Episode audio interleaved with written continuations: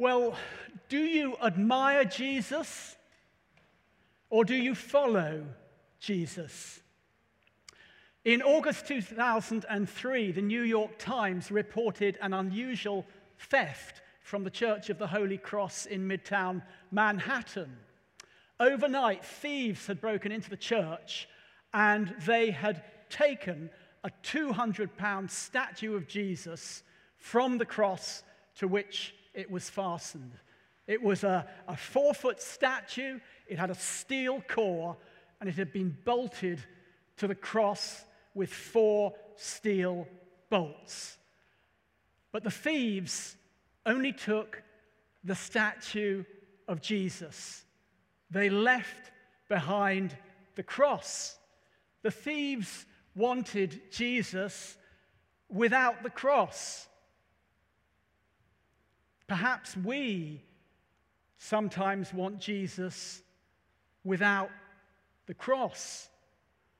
But the inconvenient truth of Scripture is that all roads lead to the cross. And in this passage that we've just heard read, Peter has a revelation of Jesus' true identity as the Christ of God, the Son of God, the Messiah. And then just after this passage, James and Peter and John, they go up a mountain with Jesus and they see Jesus speaking to Elijah and Moses in what's called the Transfiguration. They see Jesus transfigured in glory. But between Peter's revelation of who Jesus is and his seeing Jesus in glory come these words If anyone would come after me, let him deny himself and take up his cross and follow me. You can't have a full revelation of Jesus. You can't have a full revelation of who Jesus is unless you meet him at the cross. I remember my wife Jen and I planning our wedding day. We were sitting in a pub with Jen's parents, and we were sharing the list of hymns and songs that we wanted on our wedding day. And uh, we listed one before the throne of God above. And Jen's mum, bless her, quick as a whistle, just obviously clocked the words of that song, one with himself, I cannot die, my soul is purchased by his blood. And she shrieked, No, no, not the blood of Jesus. That's an Easter hymn, not on a wedding day. But the thing is, a puppy isn't just for Christmas, it's for life. And the cross isn't just for Easter, it's for every day of the week. And Luke, who writes this gospel, records something which the other two gospel writers who, who describe the same passage miss. Luke is scrupulous in recording what Jesus said. And so to Jesus' take up his cross, Luke adds daily. Daily. A word missed in the other gospel. And we also need to note that Jesus begins this key sentence with an if. An if, it's a tiny two letter word. In the Greek, it's EI, pronounced A. If anyone would come after me, let him deny himself and take up his cross and follow me. He doesn't command us, it's not a command. He invites us. He's so kind. If you want to come after me, and follow me, if you want to be with me, if you want to be at my side, then deny yourself and take up your cross and come. And on that two letter word, if, hangs all the difference between a life of spiritual glory and a life of spiritual inertia. Jesus looks into our eyes with love and he says, Follow me. Follow me just like this. And the first dimension of taking up our cross involves our learning from Jesus about loving. This is how Jesus teaches you and I to love. We follow Jesus' teaching, but we also follow what he did in his ministry. We follow both things if we're a faithful disciple of Jesus. And Jesus' cross bearing is the greatest expression of his love. Jesus pinned to the cross like a butterfly is the most extraordinary picture of love the world has ever known. We meet the love of Jesus at the cross. He's already engraved your name on the palms of his hand. He's already collected your tears in a bottle. He loves you with an everlasting love. But now he puts further actions to his words. In the Song of Songs, Jesus, the bridegroom, cries out to us, his beloved, his church, I will climb the palm tree, I will take hold of its fruit. And St. John says this is love, not that we loved God, but that he loved us and sent his son as an atoning sacrifice for our sins. I love the way that the early church father, St. Augustine, describes Jesus' love. He says, like a bridegroom Christ went forth from his nuptial chamber and he came even to the marriage bed of the cross. And there ascending it, he consummated a marriage. Get that? The cross is Jesus' marriage bed with us. It's where we discover the extent and the depth and the breadth of his love for us. It's where he joins in union with us. He loves us there to the point of death. And it's where he lets you know your great worth in his eyes. It's where he lets you know how dearly he values your truest self. If there's anyone here tonight who's in danger of feeling unworthy, hear these words of Jesus. Hear what he's done for you at the cross. You are of infinite worth to him. And so when we take up our cross, it's not something that we do primarily out of obedience, and we certainly don't do it out of duty. It's a love response to the love that He's poured out on us. Love is central to Jesus' teaching and ministry. But love is a choice. Love isn't easy. True love is really hard. Love is not a honeymoon, or not just a honeymoon. Love is the long years after. Love involves heartbreak. Love involves sacrifice. Think of parental love. There's a real sacrificial dimension to a parent's love. We have to let our children find their freedom. We have to let them go.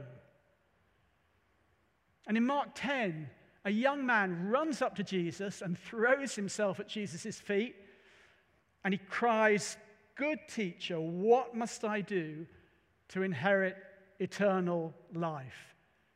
And you'll remember he's kept all the commandments of the Old Testament since he was a boy. And Mark writes this Jesus looked at him and loved him. Jesus looked at him and loved him. And he tells the young man that he lacks only one thing. He needs to sell everything he has and give to the poor, gaining treasure in heaven. And then he says, Come, follow me. And Mark records that this the man's face fell. He went away sad because he had great wealth. Jesus loved this young man, but in his love, he let him go. And that must have hurt Jesus deeply. But he was always having to let people go. He had to let the disciples go in the Garden of Gethsemane. He loved them even to the point of their abandoning him. He chose love every stage of the way. And it wounded him. It wounded him. And his life mission to love comes at an absolute cost. In the upper room, breaking bread like we did earlier, he tells his disciples, This is my body, which is given for you. And then 24 hours later, on the cross, physically, literally, he enacts that. The cross will destroy every fantasy that we have about love. Biblically, love is beautiful. It burns like a blazing fire, like a mighty flame. Song of Songs. Many waters cannot quench love, rivers cannot wash it away. But love is costly. True love is prepared to shoulder the cross, to be nailed to the cross for the sake of the loved one. And we don't learn true love by reading a book or watching a romantic movie, or even, Jesus suggests, by hanging around with Him. No. We have to take up our cross and we have to take it up daily. We learn true love in spiritual boot camp one day at a time. I remember when I first learned about needing to take up my cross, it was actually about five months before I became a Christian. And I think the Holy Spirit must have already been working in me because I'd been a theatre director for years, I'd been constantly on the road, on tour. And as you can imagine, that's not conducive to maintaining an intimate relationship with somebody else. And there had been definite moments of motorway pileup during my career as a director. And as another intimate relationship ended one day, I just remember saying, I'm not sure I know how to love properly. I'm just not sure I know how to love properly. And if I did once, I think I've forgotten. And so, without knowing what taking up your cross was, I decided to take up my cross. I decided no more casual relationships, no more wrong thinking, no more wrong looking. I was desperate for true love. And I made a vow that I wouldn't enter another relationship until I met the woman who I believed I was going to marry and be with for the rest of my life. And for five months, I mourned all my past relationship failures.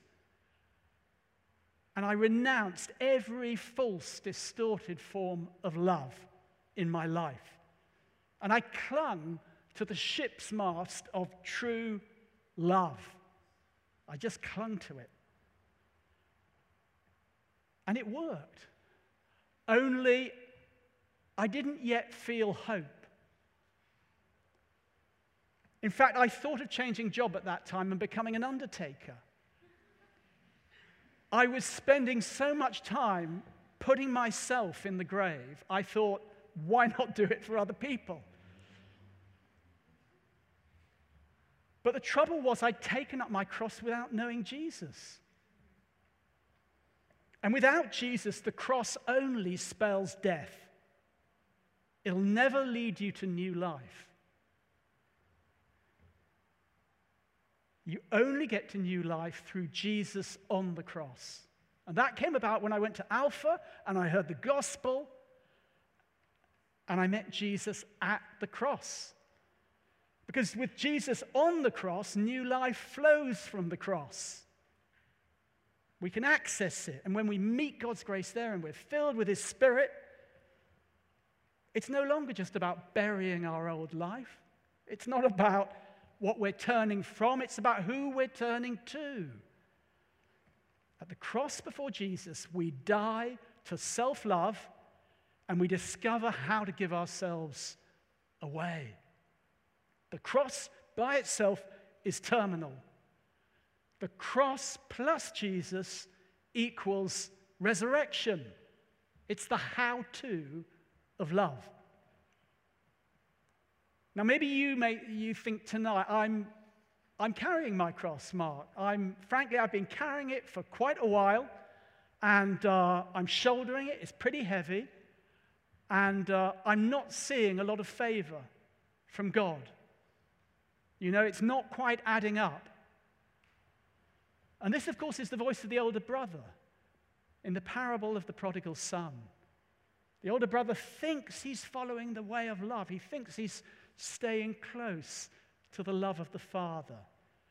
But actually, love for him has just become transactional. It's a way of earning the Father's favor. It's an ought or a should. It's, it's not a willing response to the self giving love of God. And this is not the spirit of true sacrifice. This is a martyr complex. I work for you, so I deserve. This way, love will always feel like a bad bargain. Bad bargain. And if this is you tonight, I beg you, I beg you, come back to the Father's love, which is grace. The Father calls you into a love relationship and a romance. He, he doesn't call you to an assault course and gritted teeth. Only Jesus shows us truly how to love. And then a second dimension of taking up our cross and learning from Jesus is learning how to die and rise, learning how to bury our old man or woman so that we can rise to new life. St. Paul says in Galatians 5 those who belong to Christ Jesus have crucified the sinful nature with its passions and desires. And earlier in Galatians 2, I've been crucified with Christ. It is no longer I who live, but Christ who lives in me.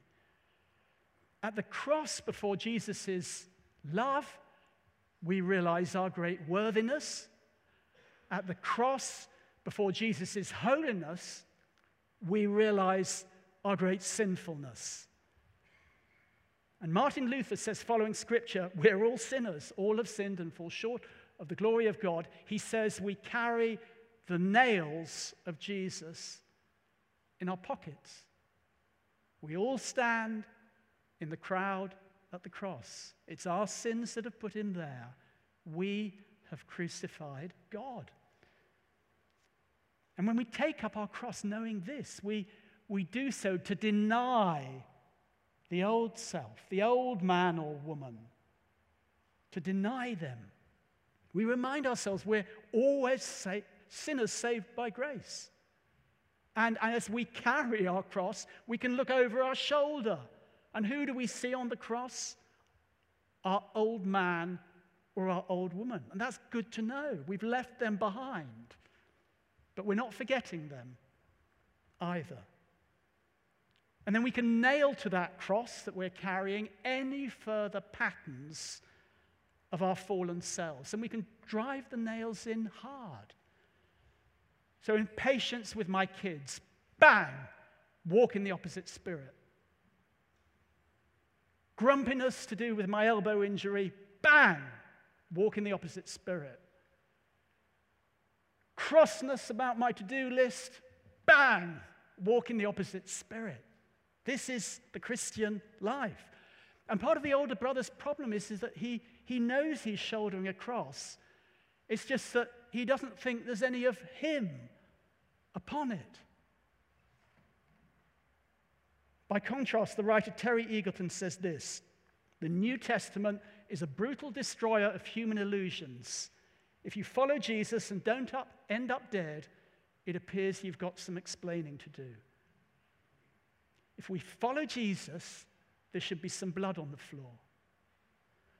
But this is also the way to life and to life in all its fullness. It's not hard, hard, hard, because we carry our cross because we believe in the resurrection.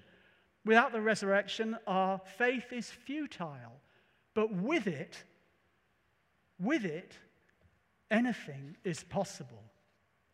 And we discover in the Christian life that the more we die to, the more we rise to. It's amazing. We submit to the joy set before us, just as Jesus did. If you want to see a word picture of how this plays out in people's lives, then you could read C.S. Lewis's novel, The Great Divorce. There's an amazing sequence in it where in heaven, this ghostly figure meets a tall angel. And the ghostly figure, he's got a lizard, little lizard on his shoulder. And this lizard is his lust. And the tall angel wants to kill the lizard. And the ghost doesn't really like this idea. And the lizard whispers to the ghost and says, Don't let him, don't let him, don't let him kill me. And the lizard justifies himself, why he's important to the ghost's life. But eventually, the ghost, despite being scared of letting this part of himself go, submits. And the angel makes this mighty blow bang! And the lizard withers and then out of the debris rises this golden youth. And out of the remains of the lizard comes this silvery white horse. And the youth jumps onto the horse and rides off to the mountain of God. All the creative energy misdirected through that lust is spiritually transformed. And I've seen this kind of change happening in the lives of people that I've pastored again and again and again. You see it the whole time in recovery groups. And we're just a big recovery group here at St. Aldate's. So do you see now, Jesus' words to take up your cross daily, they're not the unfortunate catch to our faith. This isn't the small print. This is the life transforming power of the gospel. Now, let's just step, step back a minute, though, because, you know, there are limits, and we're all human. I mean, we all have habits and patterns of behavior. We know this that are less than ideal. And frankly, sometimes they just seem to be the way we're made.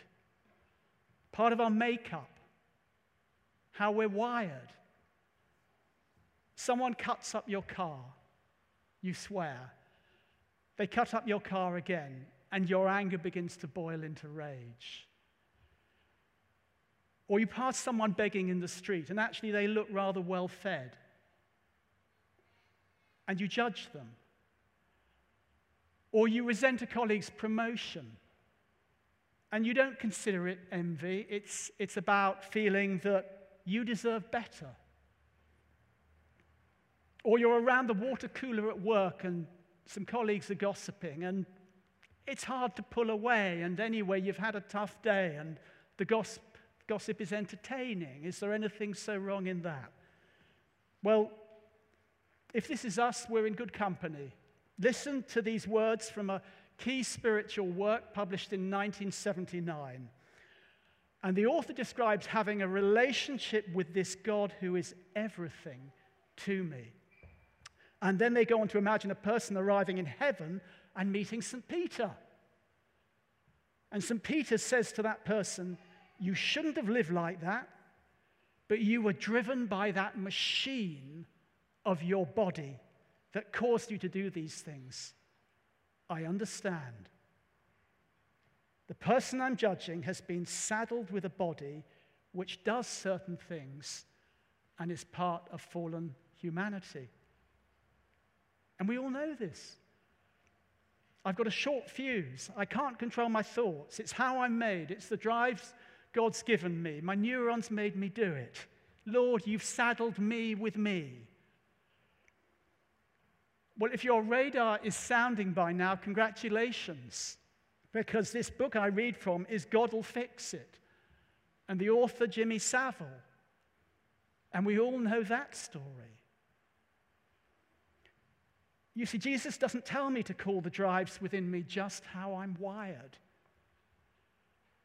He tells me to call them sin. He wants me to turn from them and to know the beautiful righteousness that He confers upon me. He, he wants me to be dressed in white linen. with my sins made white as snow. So we need to regularly nail our sins to the cross. As the Irish writer Sean O'Casey said, all the world's a stage, and most of us are desperately unrehearsed. And so we've got to practice this and practice it daily. And the cost if we don't, if we've got used to living with the little lizard on our shoulder or accepting sin as part of our natural makeup, we just remain mired in ourself. Self, self, self. Like Luther said, curved in on ourself. Unavailable to love, unavailable for life. And to us, Jesus says, Come and follow me, and I'll give you new life. I'll make you a new creation. And then, thirdly, and more briefly, the third dimension of taking up our cross is learning from Jesus about suffering. Now, I don't know about you, I have an aversion to pain and suffering. I just hate it. But Jesus counsels me how to bear suffering and how not to impose it upon others. Listen to where St. Paul got to on this point. I bear on my body the marks of Jesus, Galatians 6. I fill up in my flesh what is still lacking in regard to Christ's afflictions, Colossians 1. We always carry around in our body the death of Jesus so that the life of Jesus may also be revealed in our body. 2 Corinthians 4. Suffering is an unavoidable part of the human condition. We do not live in a pain free world. God doesn't want us to suffer. We will all suffer. And the only question is whether we accept or we reject our suffering. As Jesus briefs his disciples in this scene, he, he knows they're about to experience increased suffering as a result of their faith. And oh, how we pray for the persecuted church and our brothers and sisters there and seek to learn from them about bearing suffering. But suffering, of course, can come in many other forms, many other forms. The only thing certain is it's unlikely to come as the kind of cross that you'd prefer It'll generally come as something else. And always, in relation to our response, there is rejected suffering and there's accepted suffering. Reject suffering and we'll probably grow resentful and bitter. You may even start to offload it on others. Now, suffering of itself is not going to grow us, but accepted suffering does grow us. It's not that we're called pathologically to go around seeking suffering. No. That would be very unhealthy. But when it comes, Jesus models to us to seek to accept it and find its redeeming potential. In relation to suffering for our faith, as, as Stephen, our rector, says so well, our passion is what we're prepared to suffer for. And Jesus' passion was to set creation free. And so in his suffering, he could take joy in what was set before him. And Paul too discovers joy in his suffering. He finds freedom there. You see, those New York thieves, they wanted Jesus without his suffering. But we must never unbolt Jesus from the cross. What is the cross without Jesus? Darkness, violence, the triumph of evil, death as the end. What is Jesus without the cross? Love abstracted from suffering, a kind of gossamer savior. And what is Jesus on the cross? Love overcoming darkness, violence, sin, and death. So we don't take up our cross in a vacuum, but we do it to follow Jesus. And our greatest danger is to refuse to shoulder that cross, to say, I'm saved, That's Mark, what taking up my cross means. I'm saved. I've received my salvation. There's nothing more to be done. As if the cross has no further traction in my life. And I shudder to think about how often I've done this. Going back to the cross as a kind of automatic slot machine to get my next dosing of forgiveness. Living in a place of cheap grace. Not carrying a cross on my back, but carrying a free get out of jail card in my back pocket. No, Jesus says, follow the narrow way. Take up your cross. It's a narrow way, but it's a wonderful way because it's the way of love. It's the way that you give yourself away for others because it's the way that kills the old man or woman and raises you to new life. Because it's the way you accompany Jesus in his sufferings and you join with him in glory. If you take up your cross, you will be transformed into the likeness of Jesus. If. It's a short word, a tiny word, but it's a tipping point word. The cross is the crux. The cross is the crossroads. The cross is the call for us to ascend the hill of the Lord or embrace a life of spiritual self comfort. And the cross divides people. The rich young man came eagerly to Jesus to give of himself, but he went away sad. He went away an admirer, but not a follower. Let me finish with another youth who was 19 year old, years old in 1719. And he entered an art gallery one day in Dusseldorf. And he sat down before a painting entitled Ecce Homo, the words of Pilate presenting Jesus to the crowd. And the picture depicted the bound Jesus on his way to the cross, looking out of the picture at the young man. And the young man looked long and deep into Jesus' eyes.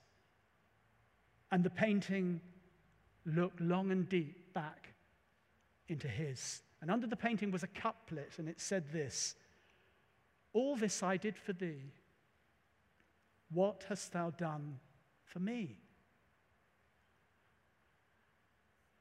And when the sun set and night came, that 19 year old man was still sitting there in front of the cross, sobbing out his eyes and his devotion. Jesus hadn't just saved his soul, Jesus had conquered his heart. And that day, the young Count Zinzendorf chose to take up his cross. He, he didn't do it to live a life of meaning and purpose and world changing influence. He just did it in the moment because it was the honest personal response that he had. But that was the impact because he went on to become part of a world changing revival in Central Europe and to be part of sending out Moravian missionaries across the world to spread the gospel. Are you an admirer of Jesus or a follower of Jesus? Jesus looked at his disciples and he loved them. And he said to all, If anyone would come after me, let him deny himself and take up his cross and follow me. Amen. Let's stand. If the band would like to come back.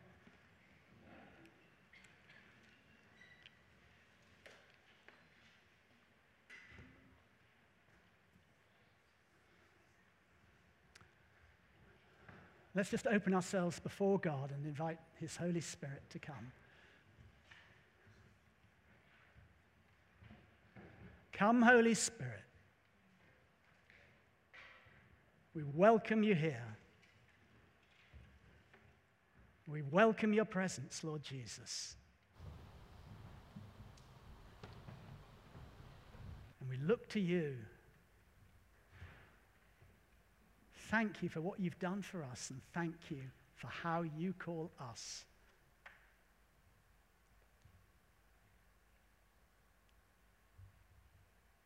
Help us to follow you more nearly.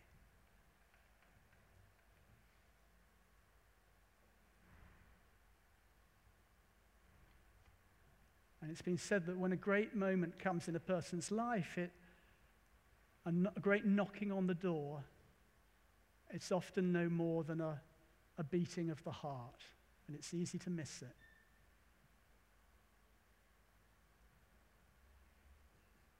But I've really be- felt, pr- preparing this in this last week, I felt that the Lord wants to just invite people tonight to to respond to this call, to take up your cross, whatever that means to you. And so, Lord, would you come by your Holy Spirit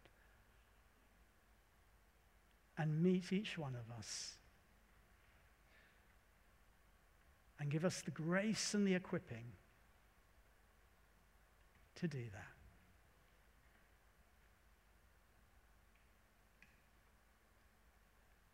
Come, Holy Spirit.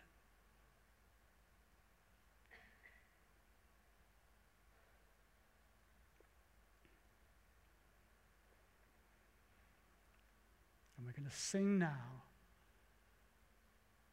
But later there's going to be a time where there'll be an opportunity to come and just be prayed for by the prayer ministry team. If you if you if that's you, if you feel your your heart thumping, if you feel that's a call on your life right now to come and be prayed for, because we can't do this by ourselves. We need the Spirit and the equipping grace of God.